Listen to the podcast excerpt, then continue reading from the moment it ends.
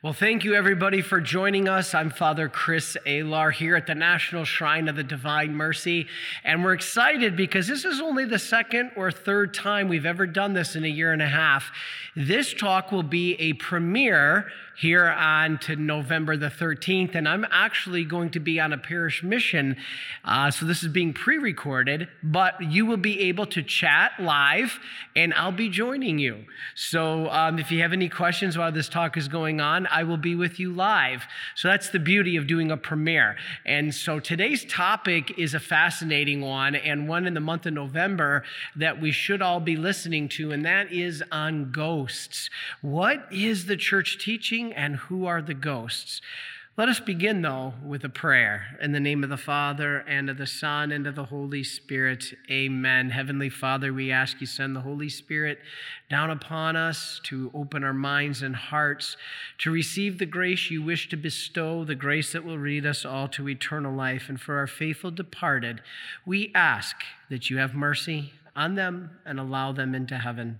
And we ask this through Christ our Lord. Amen. In the name of the Father, and of the Son, and of the Holy Spirit. Amen.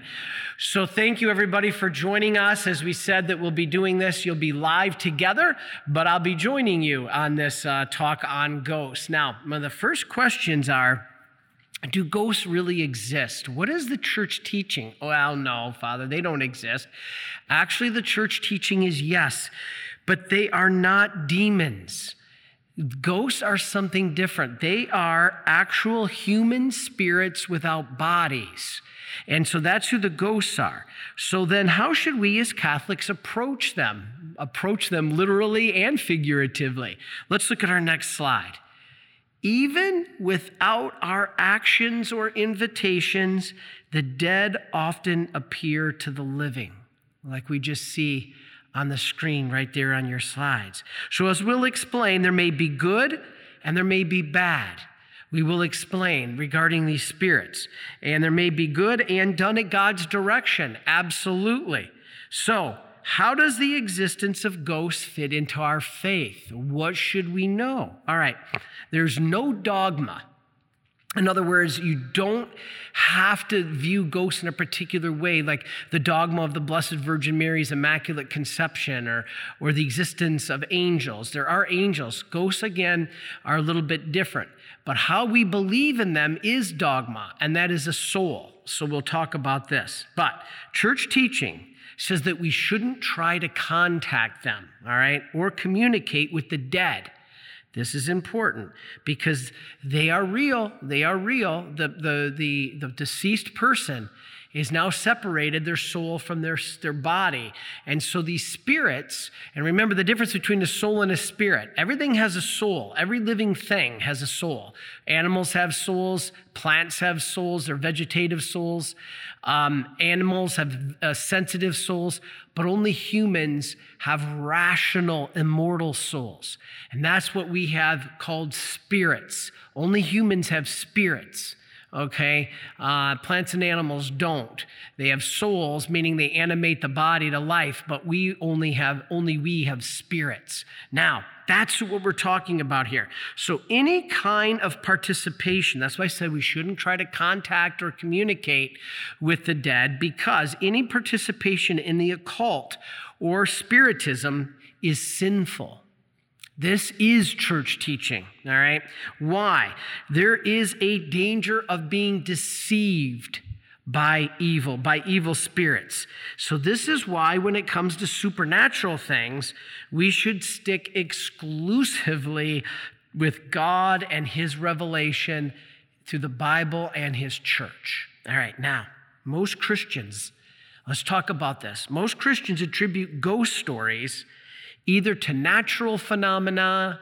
You know, that really wasn't the ghost that moved that book, it was the wind.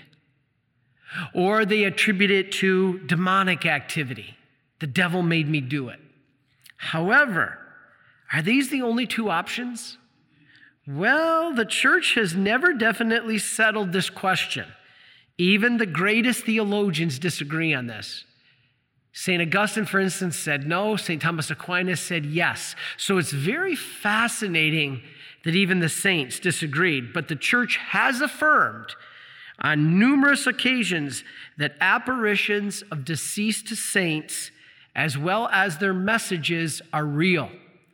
What does that mean? That means that we're dealing with something real here. The church has also affirmed that there are evil spirits. So we have good and we have evil. So don't go looking for them. All right. Ghost, the word ghost, comes from the Old English word related to the German word Geist. So when we have poltergeist, polter means rumble, and Geist means spirit. So you have a rumbling spirit. That's what a poltergeist is. So let's look at our next slide. Remember this old famous movie, right? The poltergeist. And uh, I think that's one where she said, They're here, right? I think. I don't know. I don't remember. But that was a famous movie. And it scared people because we think of the demonic, we think of demons. But ghosts are not demons. The demonic angels, the fallen angels, are different. This is what's interesting. And we're going to tell you about who the ghosts are in a minute.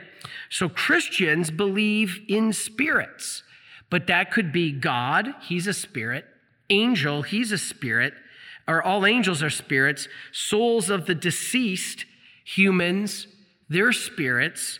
Um, they all qualify as spirits. Now, it makes sense then, because at the death, a soul separates from the body.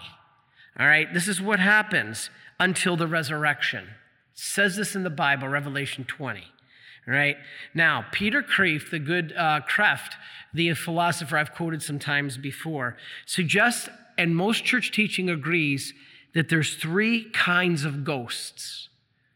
So this is where it gets good. So, Father, what are you talking about? There's three kinds of ghosts, he said, and church teaching affirms this. They they, they come from each of the places of the afterlife heaven, hell, and purgatory.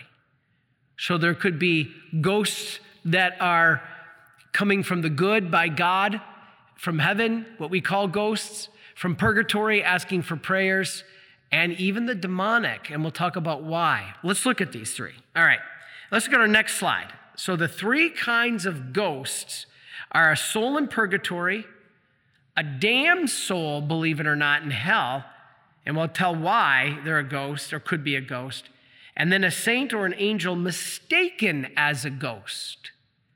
What does this mean? All right, let's talk about these. First, the soul in purgatory. This is the most familiar kind. They are, they are the ones that seem to be suffering and, and are coming for something. Usually they try to get your attention in the middle of the night with bumps or knocks on the door or, or noises in, in your house. A lot of times they're asking for prayers. They're going through purification and they need prayer to get to heaven. So these ghosts would seem to be the ones who just barely made it to purgatory and need a lot of help.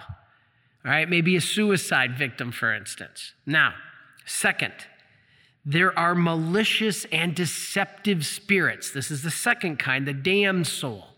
Not demons now, but a damned human soul. They are malicious, they are deceptive. And because they are deceptive, they hardly ever appear malicious. They trick you. All right? They are probably the ones that we conjure up at seances. That's why you want to avoid that stuff. We'll talk about that. They probably come from hell. And even the chance of them coming from hell should be enough to discourage us from trying to contact them, okay? Now, it is also credible that this may occur sometimes to help us, believe it or not. Sometimes God may send a soul from hell to appear to you. Why? To warn you Remember the gospel passage of the great chasm with Abraham and the, and the rich man, or Lazarus and the, and the poor man? Remember? This is a very much, or the rich man, um, uh, this is very important because sometimes God will allow even a damned soul to wake us up, to even scare us, so it sets us on the right track. So this could be a ghost. It may even be permitted to appear to us as a warning. And then, third, are the bright and happy ghosts. but they're really not ghosts. They're, they're happy spirits of dead friends and family that you may be miserable because you don't know if they made it to heaven or not, and they appear to you to say, Mom, I'm okay. A lot of people see these spirits. Their son who was killed in a car wreck or maybe even took his own life and after a lot of time in purgatory may be in heaven and now appears to his parents and says, I'm okay. A lot of people have reported this, especially even spouses who peer out of God's will, not our will, right, with a message of hope and love. They come from heaven. I'm okay. I'm okay. Saying this to their spouse or their, their, their parents. All right. Unlike purgatorial ghosts, that was the first kind, remember, that comes from purgatory, who come back primarily for their own sake these coming from heaven, these bright and happy ghosts, come back for the sake of us, right? To the living people to tell them all is okay. All is okay. And so this is important. Now, they are imitated, though, by evil spirits. You got to be careful because these evil spirits, the human damned souls, can be very deceptive, as we said. And they will say, oh, everything's good when you're actually not good, when you're on the path to maybe destruction. Maybe you're, you're living an immoral life and you're not going to church and receiving the sacraments, but he's going to appear and say, everything's good. That's a lie. So you have to discern. Remember, the devil can appear as the angel of light, right? But the deception works only one way. Here's what's important for you to remember the fake can deceive you in thinking that they are good, genuine. But the genuine and the good never appears as evil. You catch that? The evil will sometimes fake you out in the good, appearing to be good, but the good will never appear as evil. So if you run into an evil spirit, it is an evil spirit. You want to run, all right? So a good soul, if you are, if you're in a state of grace, You'll be able to discern this. But a good soul will not continue to scare you. You might be frightened at first, like Mary. Remember the angel Gabriel? But that was an angel. Said, Don't be afraid. And, and, and, and, and same with Joseph, don't be afraid. Now, Chris Sparks makes a good point. He's one of our theologians that uh, helped collect some data because we're going back to seminary here. And I didn't have a lot of seminary notes on ghosts. So I went, I did some um, uh, research on uh, Catholic Answers. I talked to Chris Sparks, my theologian. I pulled up my old, uh, my old seminary notes. And so you're getting kind of a good hodgepodge here. But anyway, Chris Sparks said if it's the devil, he will come and everything will look good. You know, the, the narrow or the, the wide road of destruction is filled with roses and pleasures, and everything will look that, that way, but it will end in fear and tragedy. That's when you get tricked by the devil. But Chris says if it's from heaven, it usually starts a little scary. Remember Joseph and Mary? The, the, the, angel again said, Don't be afraid. But it always ends with joy, like Mary and the apostles, too. Right? When they saw Jesus as a ghost, at first they were scared. And then Jesus said, Be at peace. So, this is what we have to realize. So, if you see a ghost, the best thing to do is the same thing as you would with a holy soul pray. Pray for them. So, a saint should not be mistaken uh, for a bad ghost if you are wise and you know how to discern. You would know that some soul from heaven, a saint, is good. And only if you're not in a state of grace will you run thinking they're evil because it will be revealed that they're good, they're of God. And if you're in a state of grace, you'll be able to recognize what is of God. Remember, my sheep recognize me. So if you're in a state of grace, going to the sacraments, not living in sin, you'll be able to tell that that ghost is of God and from heaven, and not really a ghost, but like an angel or one of your loved ones that a God is, has in heaven now appearing to you. All right, now, heavenly spirits eventually convince us that they are good. So even the good spirits appear ghost like because they are spirits. Uh, they don't have a body. In their realm, they're, they're right now complete without a body, and eventually they'll get that body in the resurrection. But in heaven, these spirits are not ghosts to each other, they're real. They only appear as ghosts to us because they're in a different realm. Their realm in heaven, they're complete in a different way. And so one can't be a ghost in, in, in his own realm because they're in a different worldly realm. All right, this is good stuff. Now, what are ghosts? Let's now get into the nitty gritty. All right, what are ghosts? Okay, now, in sacred scripture, we read of spirits of human beings appearing to other living human beings. What do I mean? All right, you remember the first chapter of Samuel, uh, chapter 20, I'm sorry, first book of Samuel, chapter 28. Endor calls up the ghost of the prophet Samuel. Saul tells Endor, call up Samuel. We're going to talk more about this. What was his motive? It was not good. So you got to be careful calling up the dead, and we're going to talk more about this. What about Judas Maccabeus? Maccabeus. He met the ghost of Onias, the high priest, in a vision. That's 2 Maccabees 15. Let's look at the next slide. What about this one? The disciples saw Moses and Elijah. Now, Elijah had not yet died, but Moses certainly did. They were with Jesus on Mount Tabor. Now, if Moses was dead, how did he communicate with Jesus? Because the saints are alive. Again, we'll talk more about that. What about the fact of, and I'm talking about examples here in case you're just joining us, of ghosts appearing in scripture to humans? Now, what about the disciples who thought Jesus himself was a ghost? Remember that in Matthew 14? They said they saw Jesus out on the water. Remember walking on the water in the storm? They, they thought it was a ghost. All right? Appearing after his resurrection, though, Jesus didn't tell them the ghosts don't exist. Jesus just said, I'm not one of them. I'm not a ghost. So Jesus kind of confirmed that ghosts exist because if they didn't, he would have said, There's no such thing as ghosts. And when the apostles saw him, they thought Jesus was a ghost. He said, I am not a ghost. This is Matthew 14. Um, um and then we also saw it, Matthew, uh, Luke 24. Now, Scripture has spirits manifesting on earth, and it never records Jesus debunking it.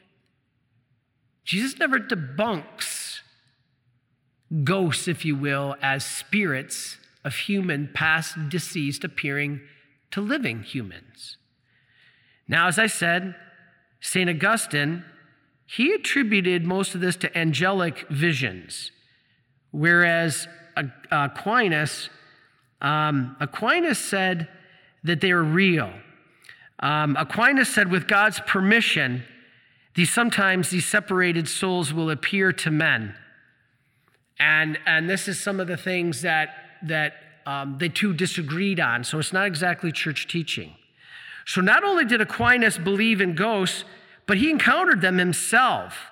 His brother appeared to him, right? One of the community brothers appeared to him, and he didn't even realize that that brother had died yet, this being Aquinas. And also, Aquinas' deceased sister also appeared to him. Now, the possibility of visits from deceased souls does not explain every spiritual encounter, however. Now, the demons can get to us, they're spiritual.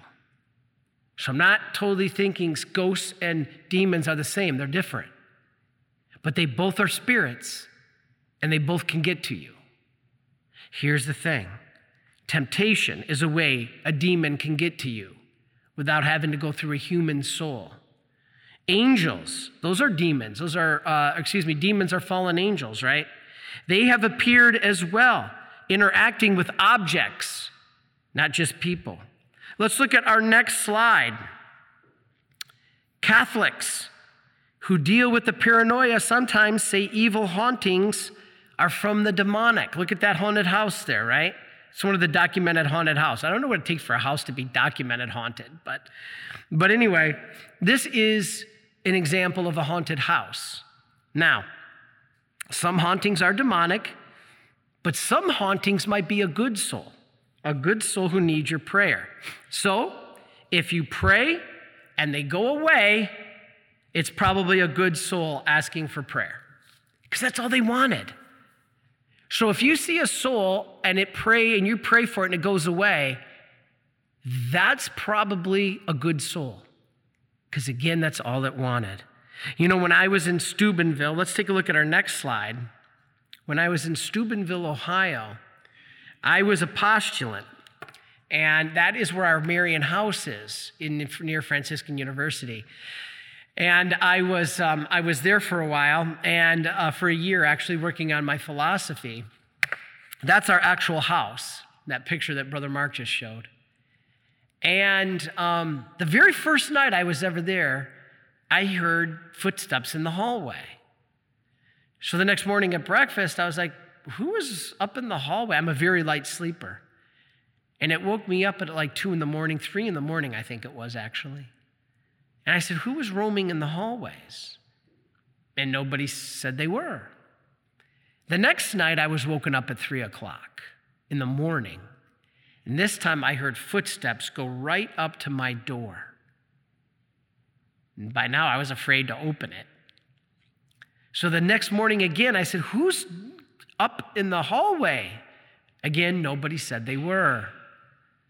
So the third consecutive night, I was there in Steubenville. By now, I'm getting a little weary. And at three o'clock, I'm woken up and I hear footsteps come right to the door. And the doorknob starts turning. By now, I'm really scared. And I was too afraid to open it. So the next morning, I said, What is going on? And one of the priests in the house said, Well, grab your rosary and your crucifix and start praying. So again, the next night it happens again. And I hear the footsteps come up to the door. I see the doorknob turning. I had locked the door. And by this time, I got my rosary in one hand, I got my crucifix in the other hand, and the doorknob's turning. And this time, I couldn't resist. I prayed to God, the Blessed Mother, for protection, and I whipped open the door, and there was nobody there. So I told Father Don Calloway about it the next morning at breakfast. And he decided to do a mass in the house. And we found out a lady had died. And so a lady had died years before we owned the house. And he knew better than I did. And he started thinking, is this soul, is this a soul asking for prayers? Maybe a mass. So Father Don set a mass in the house for this woman that we found out died there.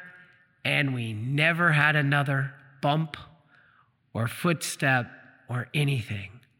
It was an innocent ghost asking for prayers.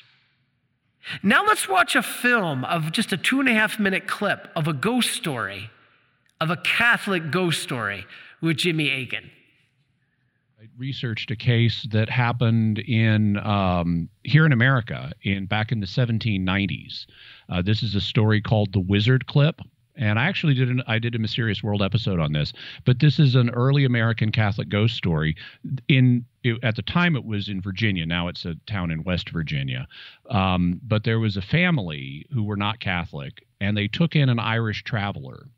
And while the traveler was staying with them, um, he got sick, and he said, "I'm Catholic. Can you please get me a priest to give me the last rites?"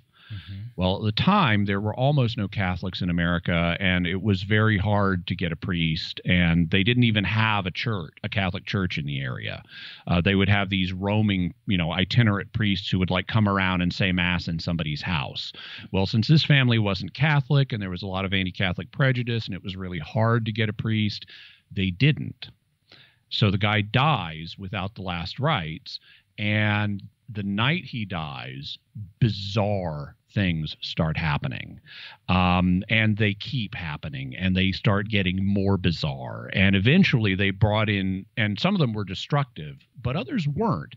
And the family eventually brought in priests to deal with the situation. Mm. like said mass in the house and did an exorcism. And the destructive stuff stopped. But the non destructive stuff kept going, and there would be this voice that would exhort them to pray for the souls in purgatory. And the whole family became Catholic. And um, uh, this story, by the way, is called the wizard clip because they would hear, as part of the phenomena, they would hear this weird clipping sound, hmm. um, like scissors being or shears being clipped. And today, uh, the town is actually often called Wizard Clip, and the natives are called Clippers. And they have little plaques all over the town commemorating the event. But it was investigated by um, by uh, American churchmen at the time who thought this was quite real, including uh, the Archbishop of Baltimore at the time, uh, Archbishop O'Connor, the first bishop in America. So it's an example of how uh, these kind of ghostly phenomena can happen and can be can be pretty well documented. All right, so a very interesting story, or we would call it a Catholic ghost story. Now, if a ghost is understood to be a deceased human spirit that appears on earth, we cannot simply write off all ghost stories as simply delusions or natural phenomenon like the wind or even demonic because human souls without bodies are not demons. And so they may have a good message or a bad, but ex- such experiences could be from God. So we have angels, we have these human souls without bodies that could appear. And so these are spirits that could be good or bad, good intention or bad intention. Thus, each situation is different. Therefore, you need to handle them all differently. And you shouldn't get involved.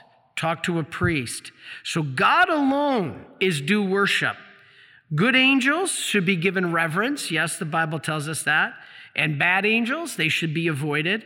In a similar way, we should do the same with human spirits. All right? If God sends them to us, then we can embrace it as a gift of our child that died or, or something like that. But we don't go seeking them. Why? Because they could deceive us and the evil one might appear in its place. All right, let's look at our next slide. There's something in the Bible that we Catholics are always accused of, and it's called necromancy. Necromancy. Now, that's a big word that appears in Exodus, and people, non Catholics, say, Look at you, Catholics are guilty of necromancy. Well, what is it? Well, regarding deceased human spirits, that's what ghosts are. Although the church affirms proper veneration and prayer with the saints, those are deceased humans, it forbids divination. Not divinization. That's where we join God. Divinization is where we unite with the Trinity. That's our goal of, of our existence. But not divination. It's different. That or ne- necromancy is forbidden by the Bible. Why? What is it? All right. Divination, not divinization, where we join in the Trinity but divination is seeking knowledge of the future or an unknown, something unknown that I can get by supernatural means. All right? Necromancy is summoning the dead or other practices meant to seek forbidden knowledge. And the Bible, Deuteronomy, Leviticus, says stay away from this. Necromancy is not what Catholics do. It's not what we do because the church, guess why? Because necromancy is trying to reach out to the dead. I mean, to the, uh, to the true dead, meaning dead spiritually. Remember, Jesus says, let the dead bury the dead? He means the dead in spirit. But we Catholics don't do this because the church through the canonization process. This is the point of canonization. Canonization isn't just a way of saying, oh, how neat to have a relic. Canonization is a critically important process of the church to declare that somebody is in heaven. Not, and I shouldn't say that, the church doesn't declare they're in heaven, God does, but the church announces it.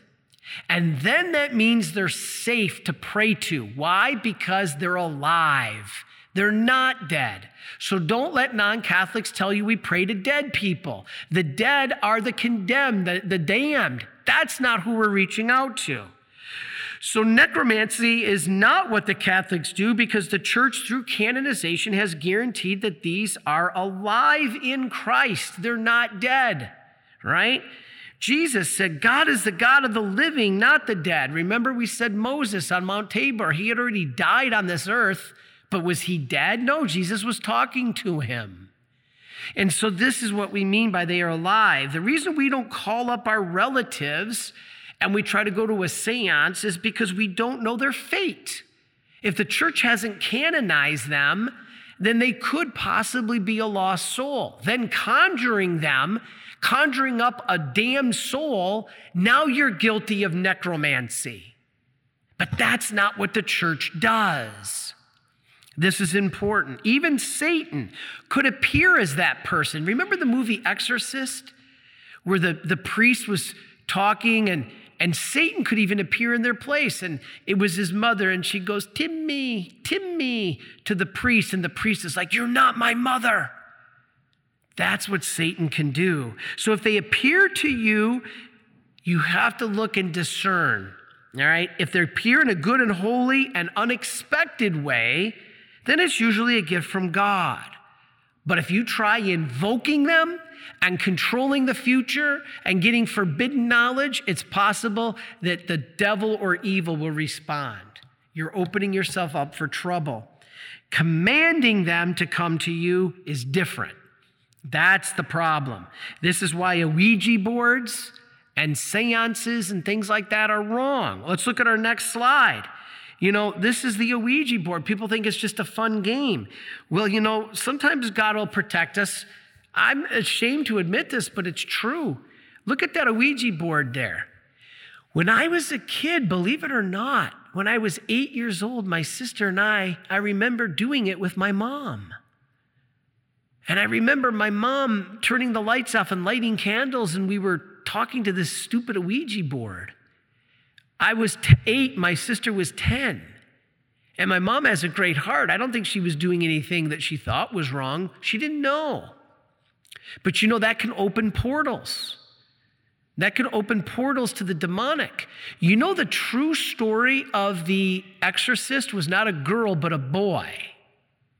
And I read that account in seminary. That's where I'm getting a lot of these notes here to today. A lot of what you're hearing today is from the work of Catholic Answers, Chris Sparks, but also my seminary notes. And I read the transcript of the real exorcist movie uh, of what the true story was based on. It was a boy. And you know what caused his possession? The Ouija board, playing with his aunt. That scared the daylights out of me because I was like, my gosh, I did that with my mom and sister. But for some reason, God protected us. So, God can protect us. Now, there's a difference, though, in praying to the saints and conjuring the dead. The Ouija board is like conjuring the dead. What is the difference? All right, the difference between talking in a saint and some dead that you're conjuring up or that you that, that, that you invoke in your house, there is a difference. The Bible says not to communicate with the dead, meaning the damned, right? The dead. But praying to the saints is not communication with the dead because the saints are not dead. They are declared by the church to be alive. This is why we can have trust. The dead would be the damned. And so you see the difference there?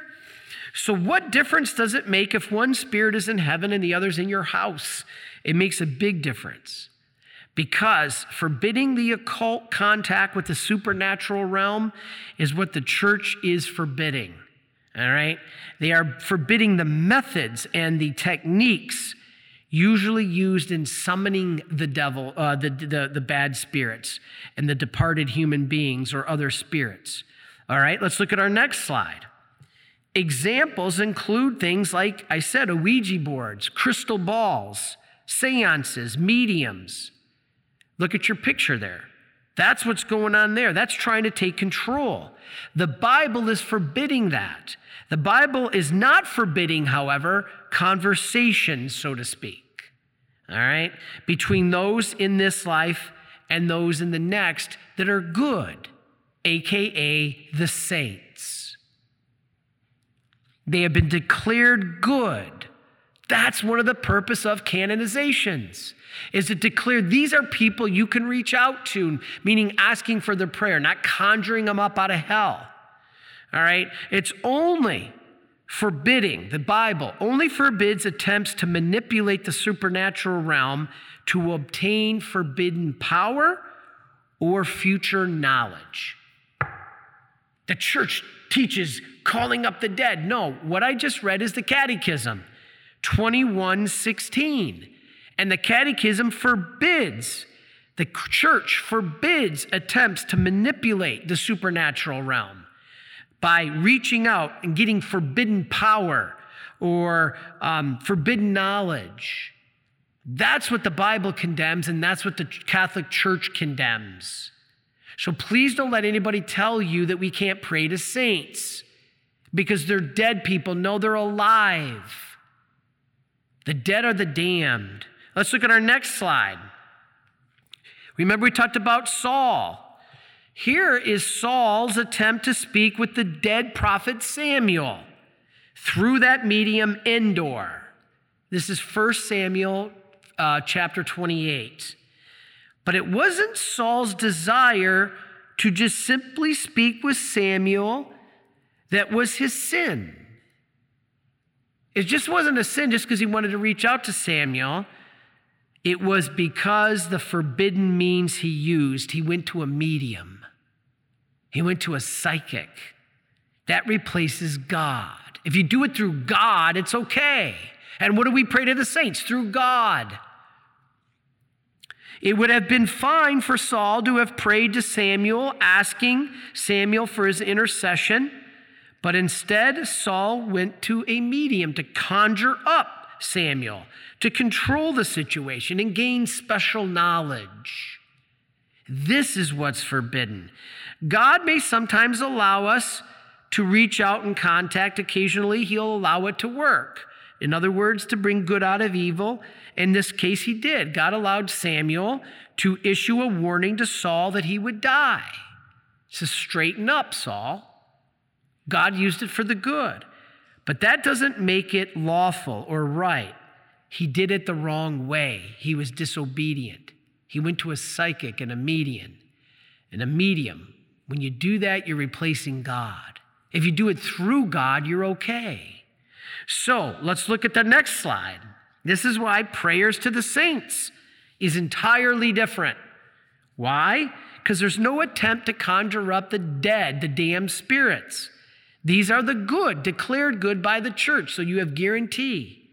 There's no attempt to seek forbidden knowledge. When I pray to a saint, I'm not trying to determine which stock will double in price tomorrow so I can become rich and live a life of debauchery. That's not why I'm praying to the saints. I'm not praying to the saints to know the winning lottery numbers tomorrow. So again, I can become rich and lead a life of drugs and sex. That's not. When we pray, we aren't conjuring, we are communicating with the saints who are part of the body of Christ. We are part of the body of Christ. We're part of the same body as the saints. Christ is the head. The saint might be the left arm, and, and we're the foot. The saints are the right and the left arms, and we're the toenails but we're part of the same body. And your toes communicate with you, the head. In our body of the body of Christ, we all communicate together. So it's not communication that's evil, it's conjuring up the evil of the dead. Now, saints are present to us just like our foot is present in our body. But the dead are not part of this body. Hell is not part of the body of Christ. Hell is not part of the body of Christ. So, all that is done is that the petitioner is honoring God's friend and asking that saint for prayers to God. Hey, man, help me out here. You're a good saint. You've been declared living by the church. You're not dead, you're alive in heaven. You're close to God because you've led a life of virtue. Help me out here. Does that sound evil? And by what do we mean by help me out here? Not their power. We're asking them to go to God and say, God, help me. Have you ever had a friend come to you and say, Listen, I got a friend named John. I've never met John before.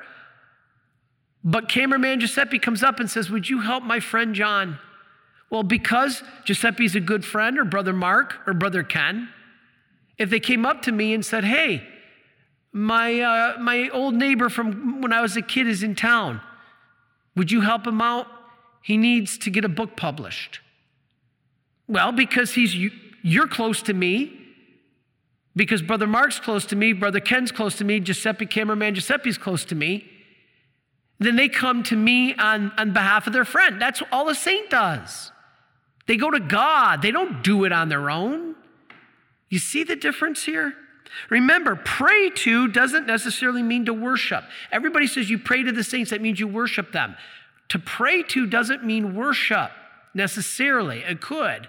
To pray to means to ask. Our courts, right here in the United States, used to say the defendant prays that the court will drop the charges. That didn't mean the court was being worshiped. It meant that the plaintiff was asking the court. And so this is important. So prayer to the saints is about relationship. It's magic that's about control, black magic. You know, it's the control is the issue. You know, the devil, one of the saints described it as the devil is a rapist. God is a lover. Why do we look at the loving marital act between a man and a woman in a marriage as a beautiful thing, but why do we see rape as a crime? The devil is a rapist. God is a lover. Why? In possession, the devil rapes to control the soul.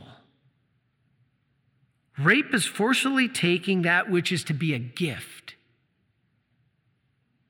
and so the place occupied in the soul is meant for God alone, and the devil tries to take it. That's possession. So let's look at our next slide.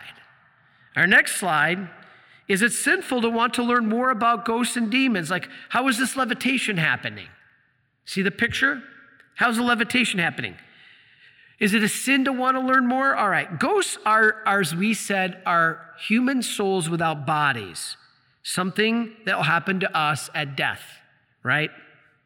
Wanting to pray for the repose of the faithful departed and others who have died is a good thing, all right? In addition, asking for intercession of the saints is a good thing. So there's some communication with our faithful departed. Notice we say faithful departed. That's why the church is very clear in the Mass to say we pray for the faithful departed. Because if they're a damned soul, we don't want communication with them. In addition, asking the prayerful intercession uh, and learning about ghosts and demons because they are real as part of our Catholic faith. So it's not a bad thing, but the key is don't become overly curious or preoccupied with magic and demons. You're going to get burned. All right? Now, things like Harry Potter all right, I don't want to get into Harry Potter too much. The church has never officially made a statement about Harry Potter. There's been some comments that John Paul II accepted it, but Benedict rejected it. There's been a lot of that stuff, but never an official statement on Harry Potter. But all you have to do is be careful. Because if your children have a natural curiosity, right, then it could lead them into the occult. So be careful. If you think your child could handle it, that's one thing. But if you think it could lead them astray, that's a difference. That's a different thing.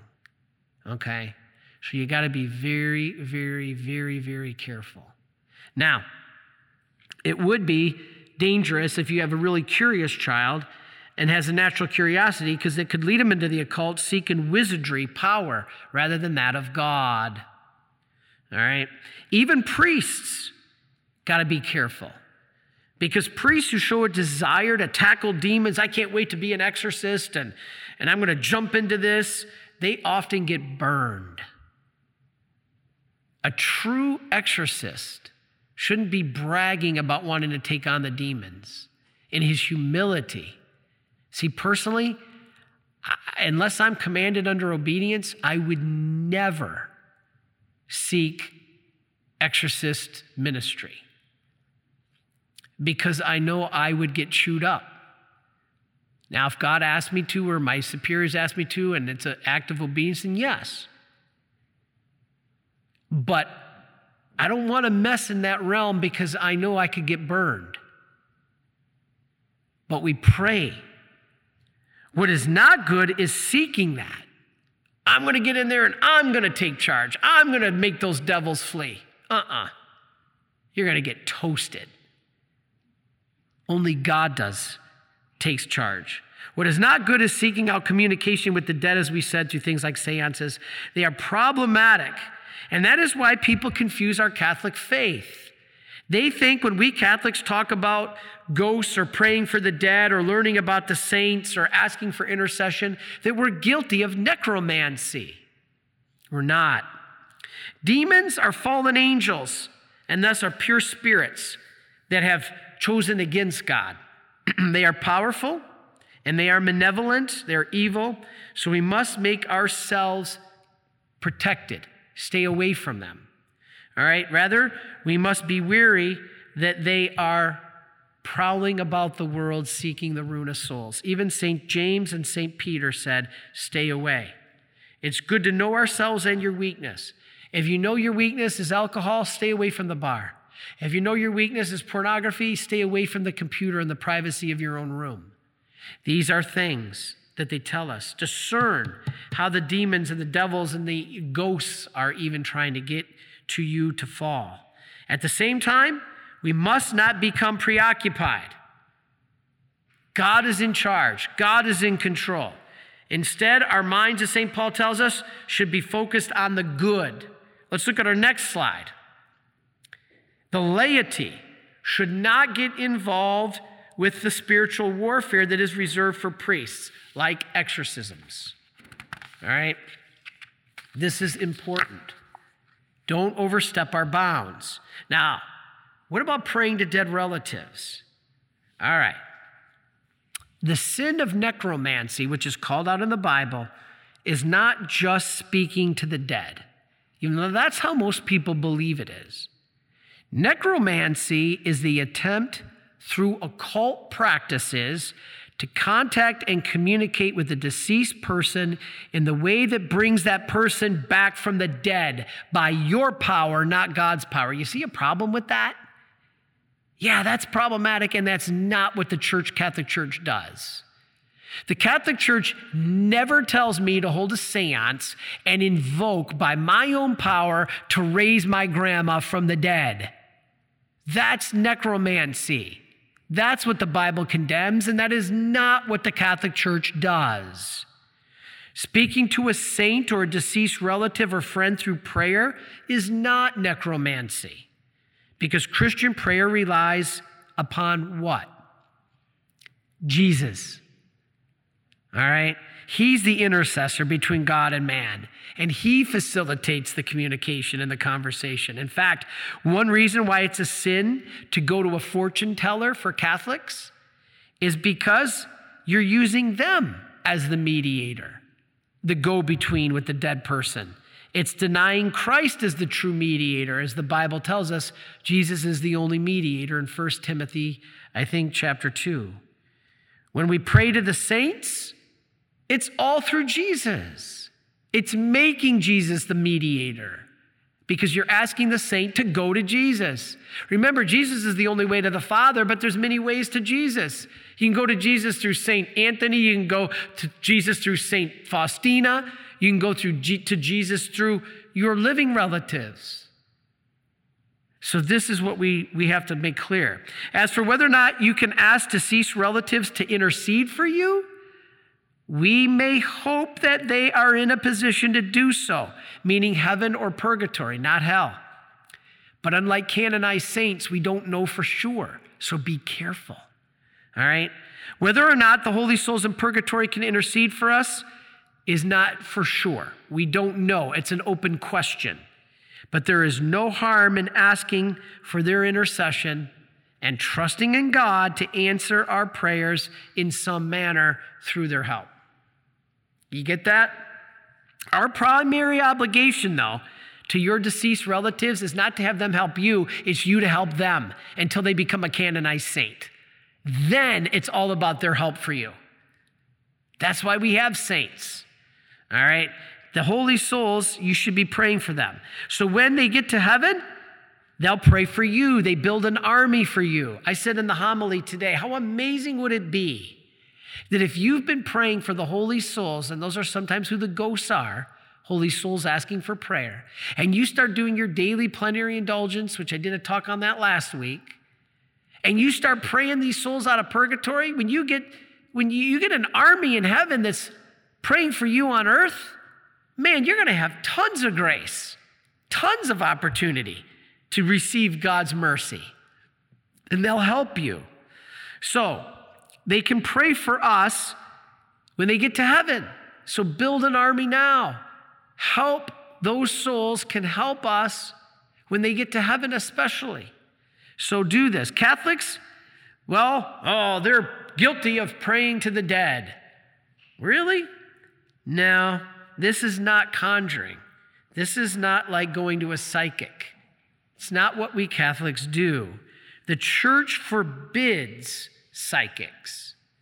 The church, because again, they replace Jesus. Oh, well, this is church teaching. They teach you to conjure the dead. The Catholic Church teaches this. Really? Let's read what the Catholic Church really teaches. Let's look at Catechism 2116. Let's look on your screen. All forms of divination, now remember, not divinization, divination, trying to get knowledge of the future, are to be rejected. The church is right here condemning it, calling up and conjuring the dead and the damned recourse to Satan or the demons, conjuring up the dead or other practices falsely supported to unveil the future.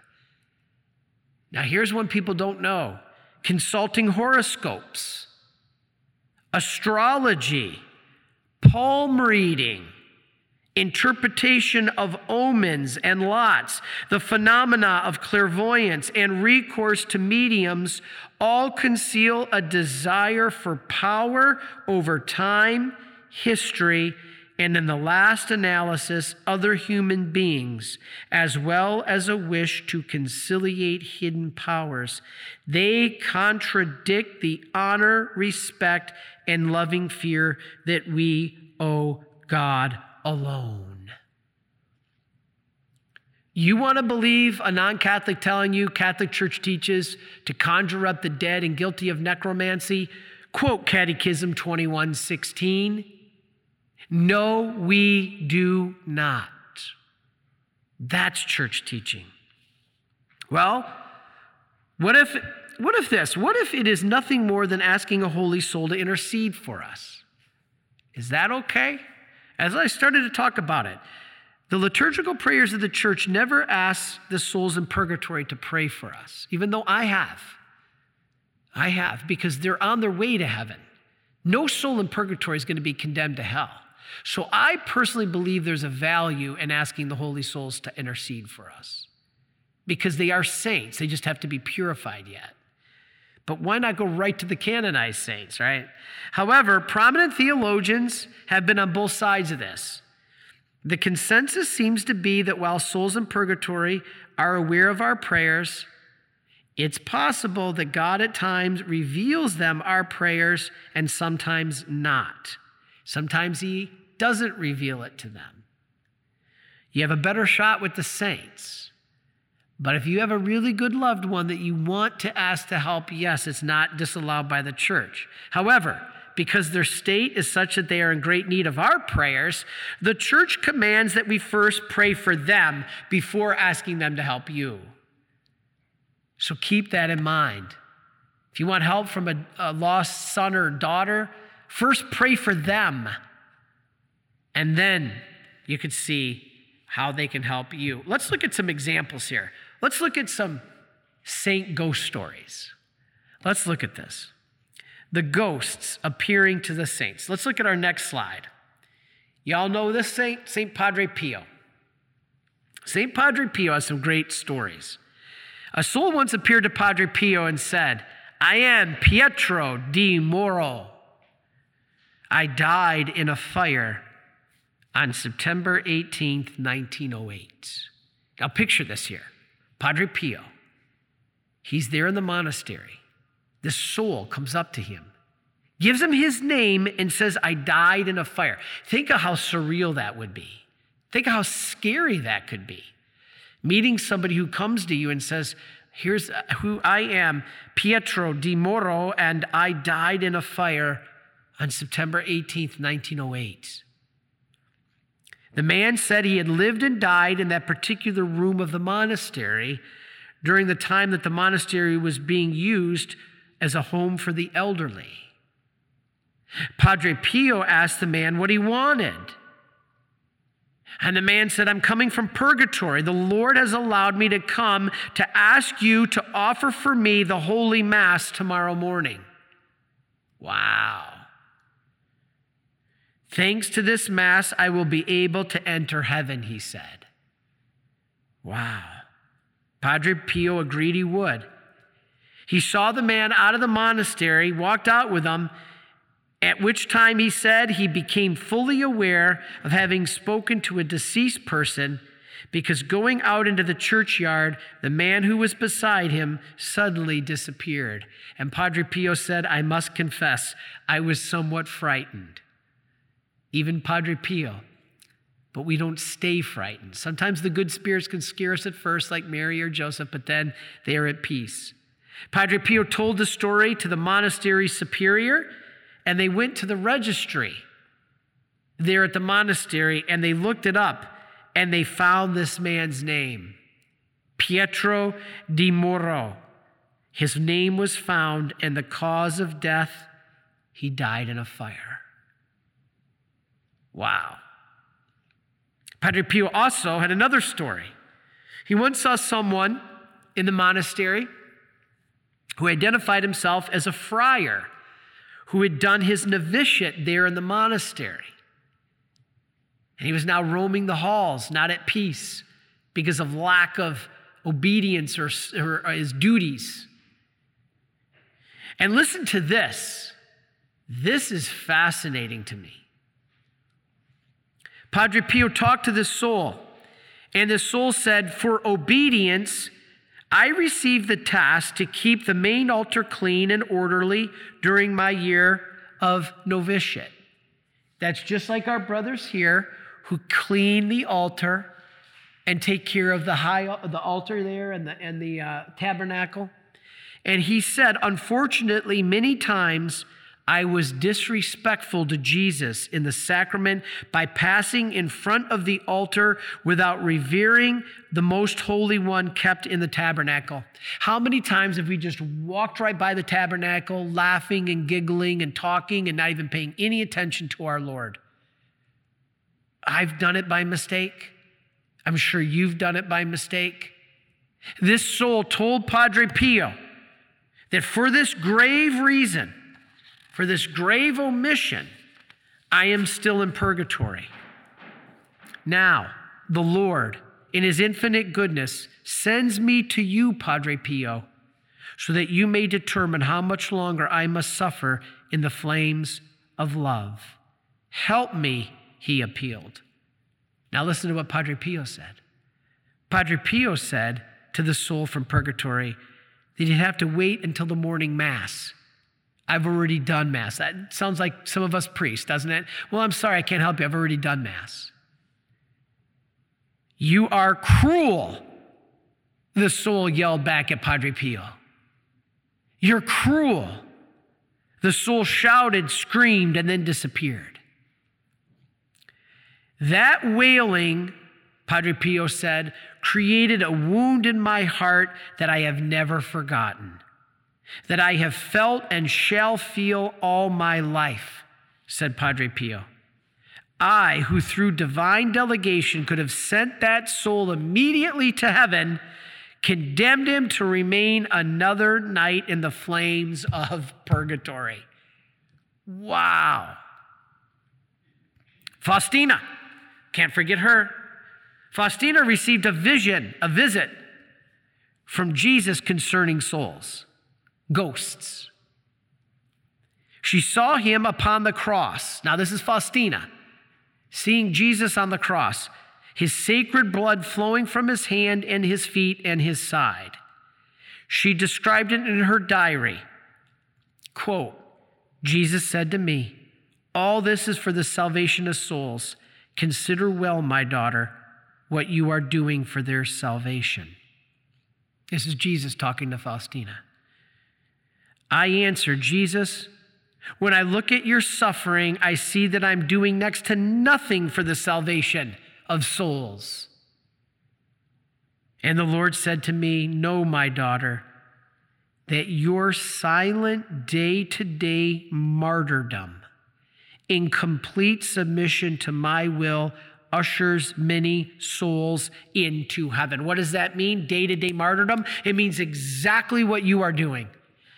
Every day, Father, I get up. I have to hassle, rush getting ready, getting my husband off to work, getting the kids off to school. Then I have to get ready and I have to fight traffic to get to work myself.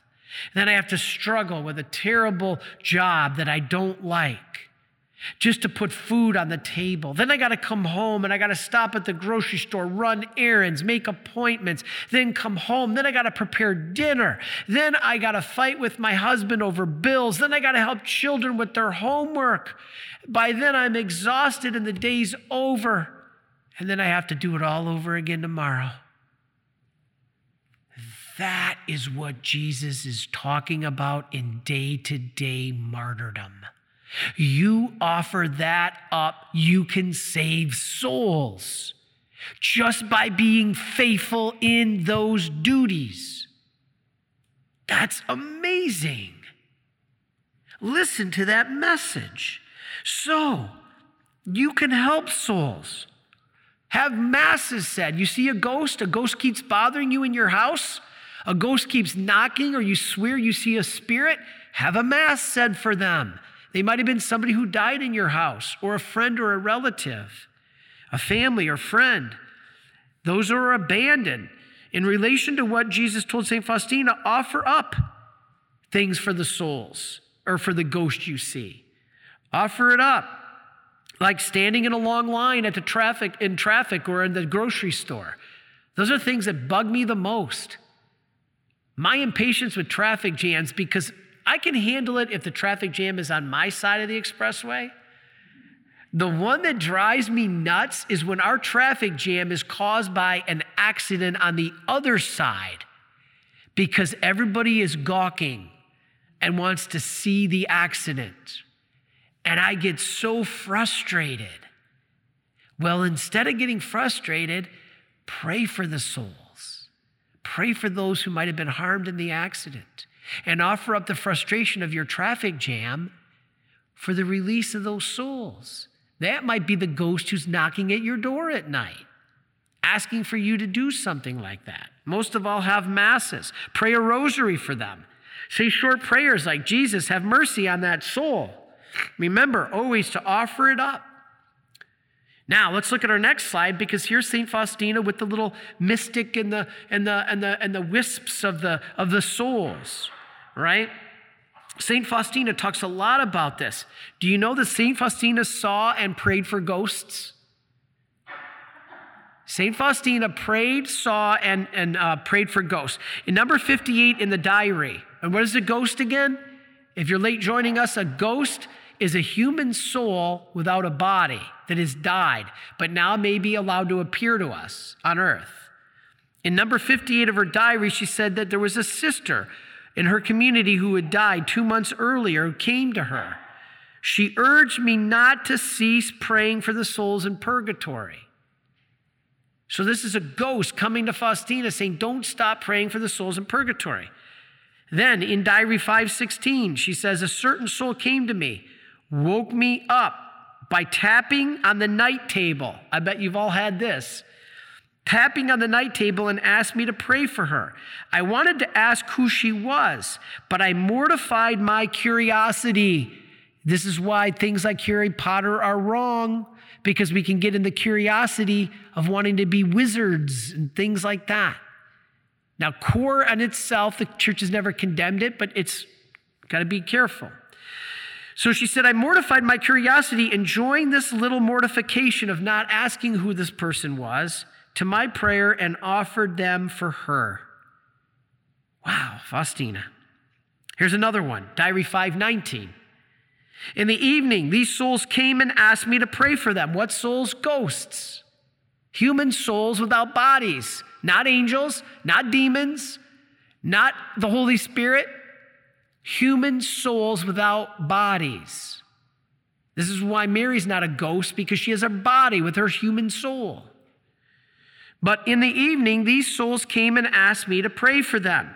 And I did pray very much for them. In the evening, when the procession was returning from the cemetery, I saw a great multitude of souls walking with us from the cemetery into the chapel and praying with us.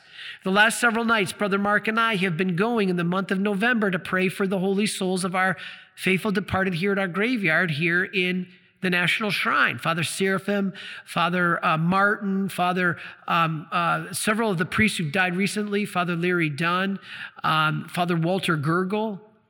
These are beautiful priests, but we go there, we pray those rosaries. We stop at each grave and we pray, we pray, we go to the next grave, we pray, we go to the next grave. So, this is what Faustina was saying to do. Now, how about Diary 520? So, the mid 500 diaries are all about this.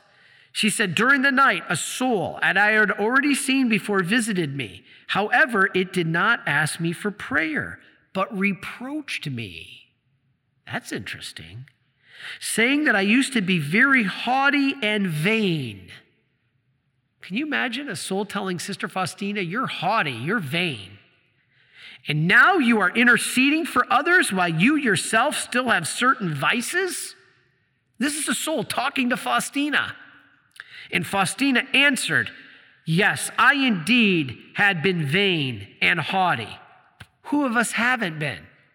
Even St. Faustina said she was vain and haughty, but not anymore.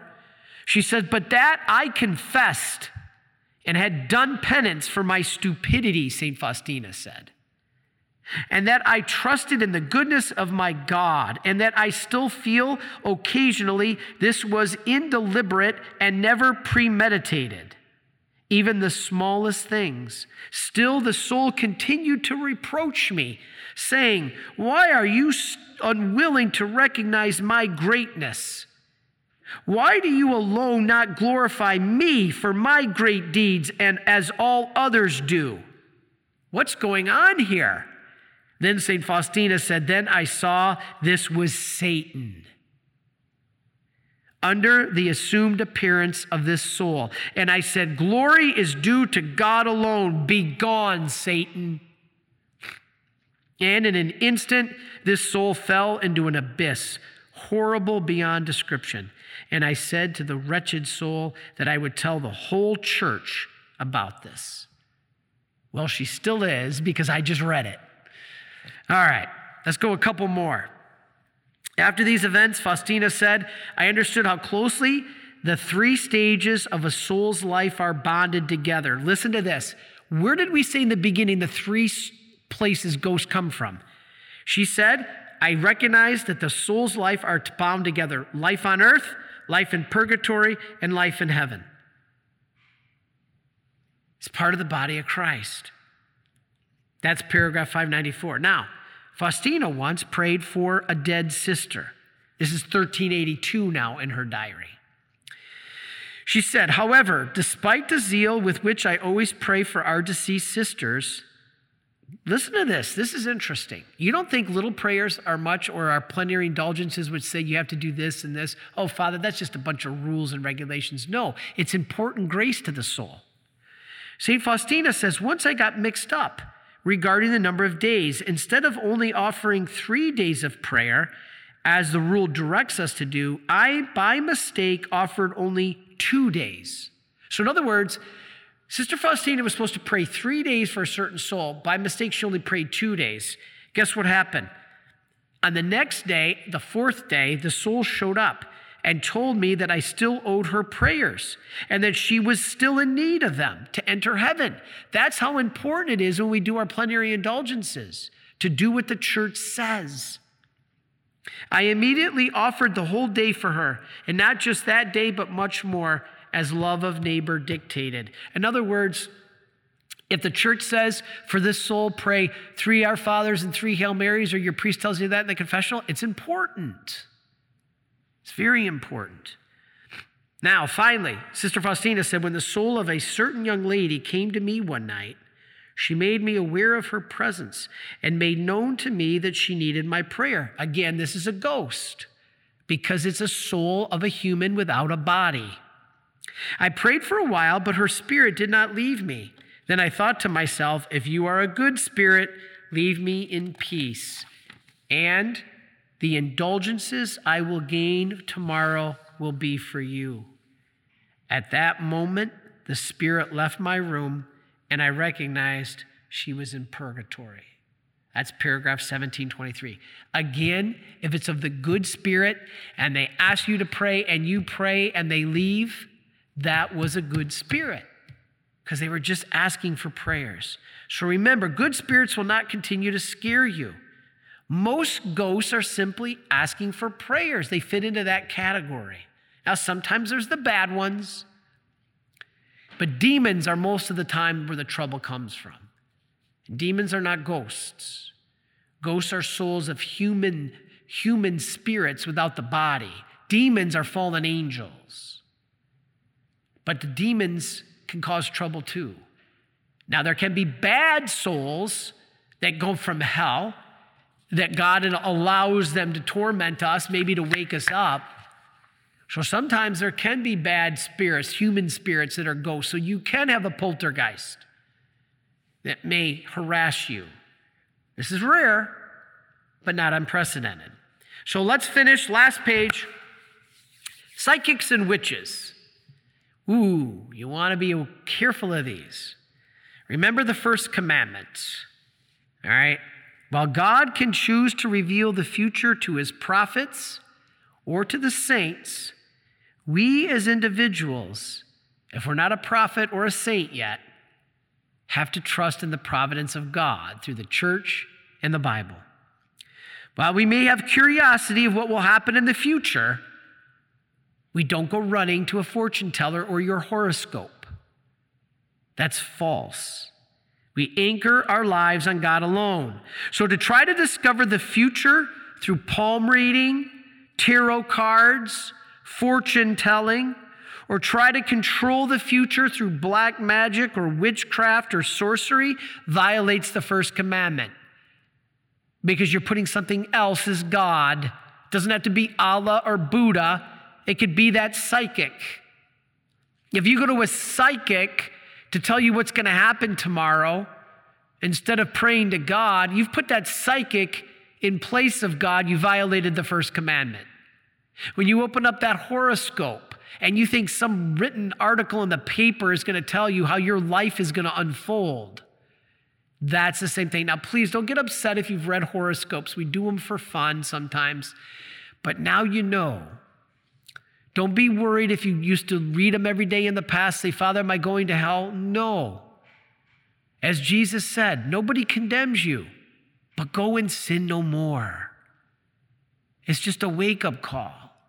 This is the teaching of the church. A very good one, too. All right, let's look at our next slide. All right, what's our next slide? Let's read the words of Deuteronomy 18. This is right from the Bible. Let there not be found among you anyone who emulates his son or daughter in the fire, meaning the damned, nor a fortune teller, soothsayer, charmer, divin- diviner of, or caster of spells, nor one who consults ghosts and spirits or seeks oracles from the dead. Anyone who does such things is an abomination. This is why I started this talk by saying, don't reach out to them. A ghost may appear to you, and that's allowed by God. That's different. This is saying in Deuteronomy 18 don't you go to a seance to reach out to them. That's where the danger is, and that's not what our Catholic Church teaches. Our Catholic Church teaches we don't go to a seance or a fortune teller, we go to God. Well, what about the saints, Father? Isn't that praying to the dead? They're not dead. Remember, they're alive. That's why the canonization process is they're a saint in heaven. We know they're alive. You're not communicating with the dead. And also, you're going through Jesus. You're not going through a psychic. It's not necromancy. That's the, that's the important thing. Now, the New Testament also addresses this as well. Paul condemns sorcery in Galatians 5. In Acts of the Apostles, St. Peter rebuked Simon Magus, a magician, He wanted to buy the power of the Holy Spirit to make himself more powerful. This is um, Acts chapter 8. Now, does that mean all magic is forbidden? If your little child wants to pull a rabbit out of a hat, no, stage magic is totally different. Stage magic can be entertainment. Stage magic is, is, is different here. Don Bosco did stage magic, he's a saint. St. John Bo- Don Bosco used to perform stage magic, magic, a street magic on the street.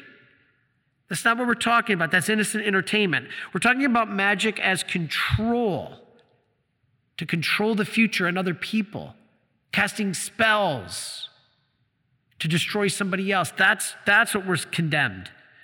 Well, what about prophecy, Father? Isn't that knowing the future? And didn't God give prophecy as a gift? Yes. It's forbidden if we try to do it through a seance or a fortune teller, but if God gives us the gift as a charism, then it should be a gift.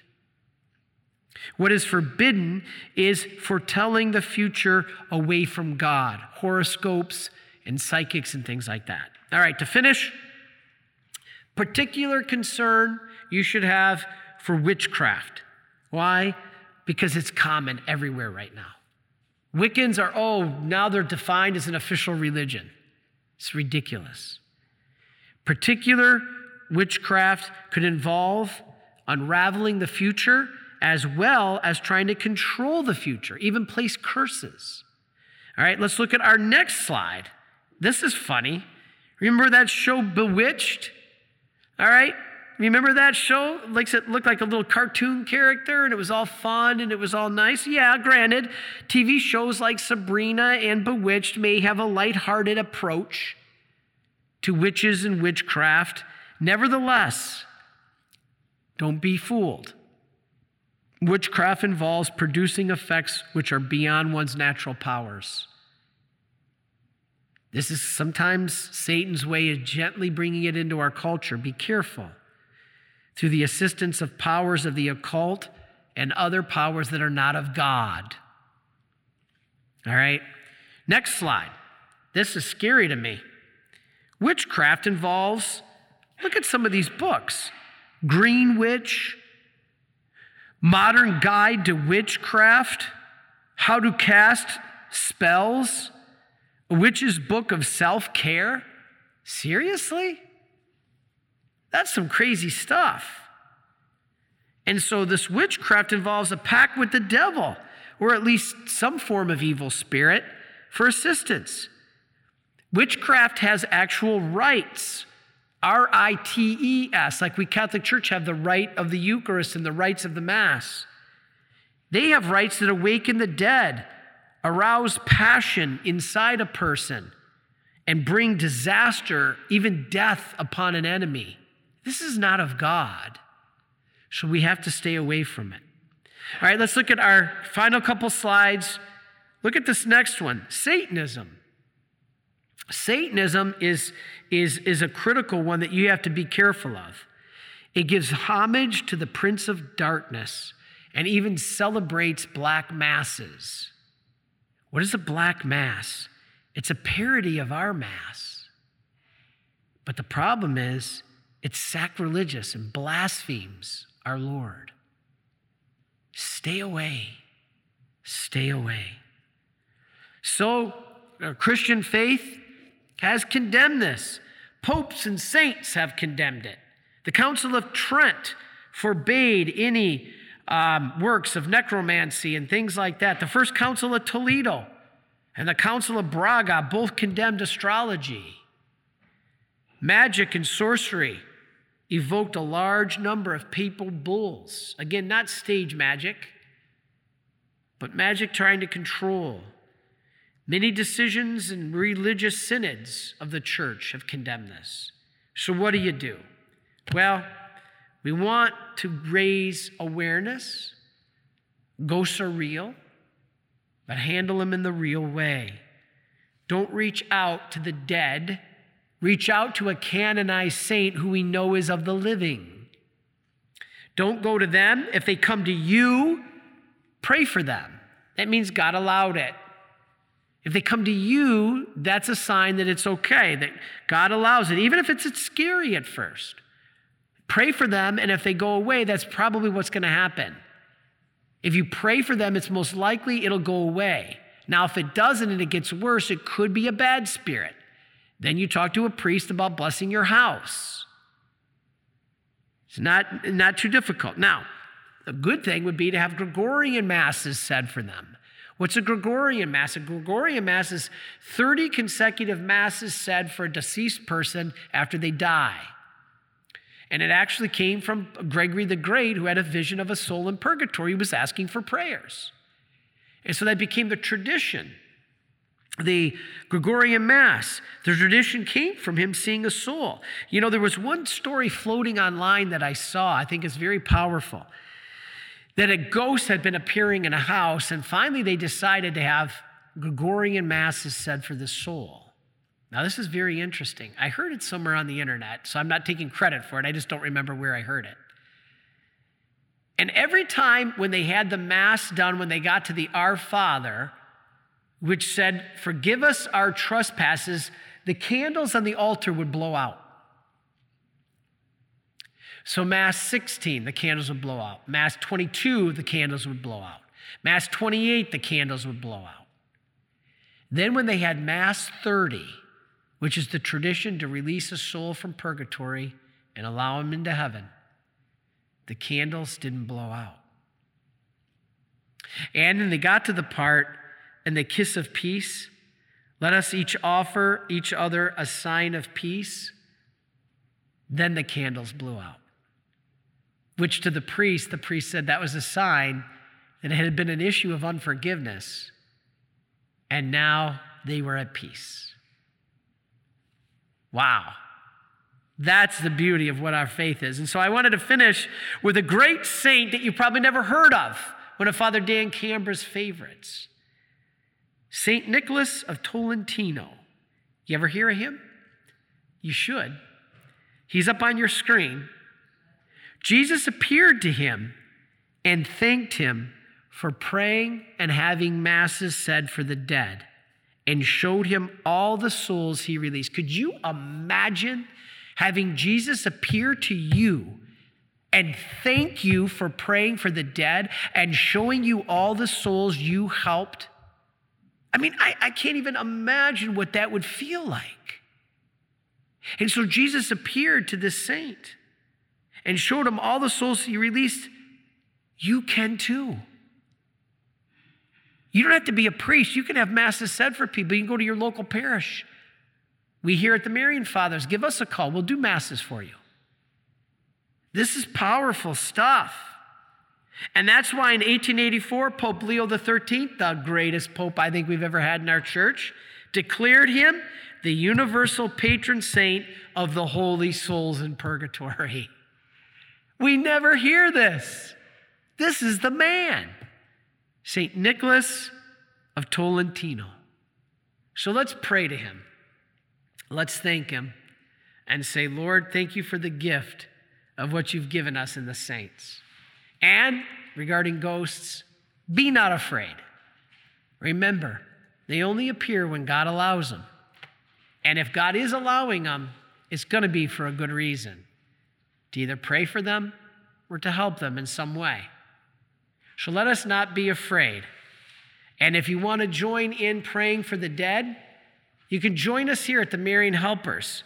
If Brother Mark can show on the slide, we can take no money, no time, but you can visit micprayers.org and become a Marian Helper. Again, it doesn't cost anything, it takes but 10 seconds. Because when you die, we continue to pray for you. And you're not going to need anything more important than that. I'm a Marian helper, even though I'm a Marian and a Marian priest, because I'm going to need prayers when I die. Thank God that we have a spiritual benefit society such as the Marian Helpers to help us when we die.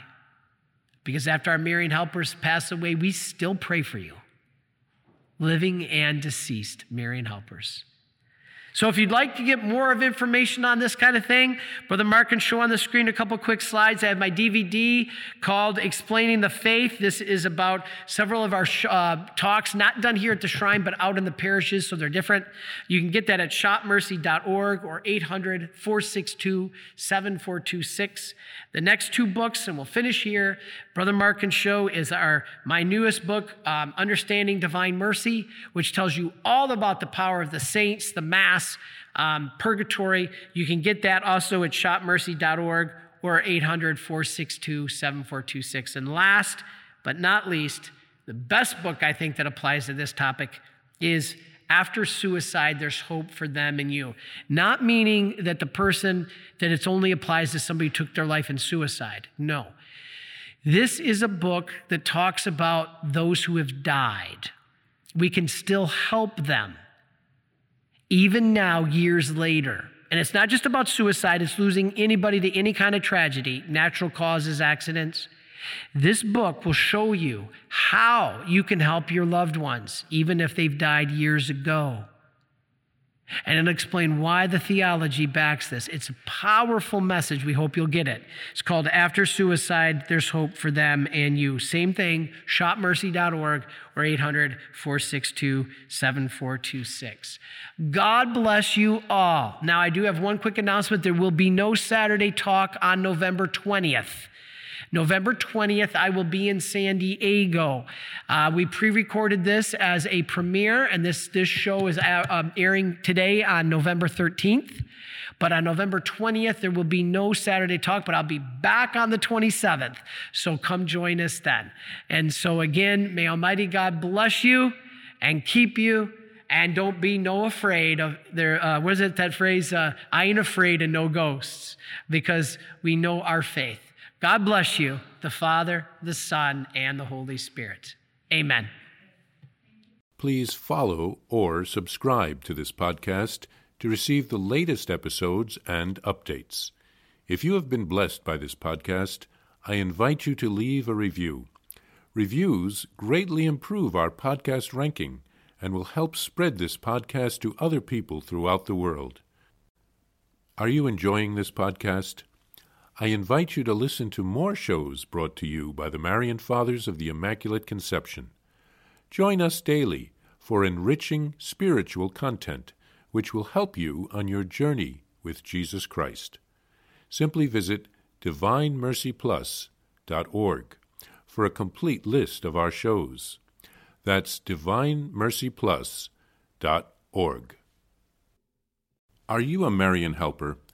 Join our Spiritual Benefit Society and start sharing in the graces of all the daily masses, prayers, and good works of Marian priests and brothers all over the world. Sign up is free and easy. Simply visit micprayers.org. That's micprayers.org. Thank you, and God bless you.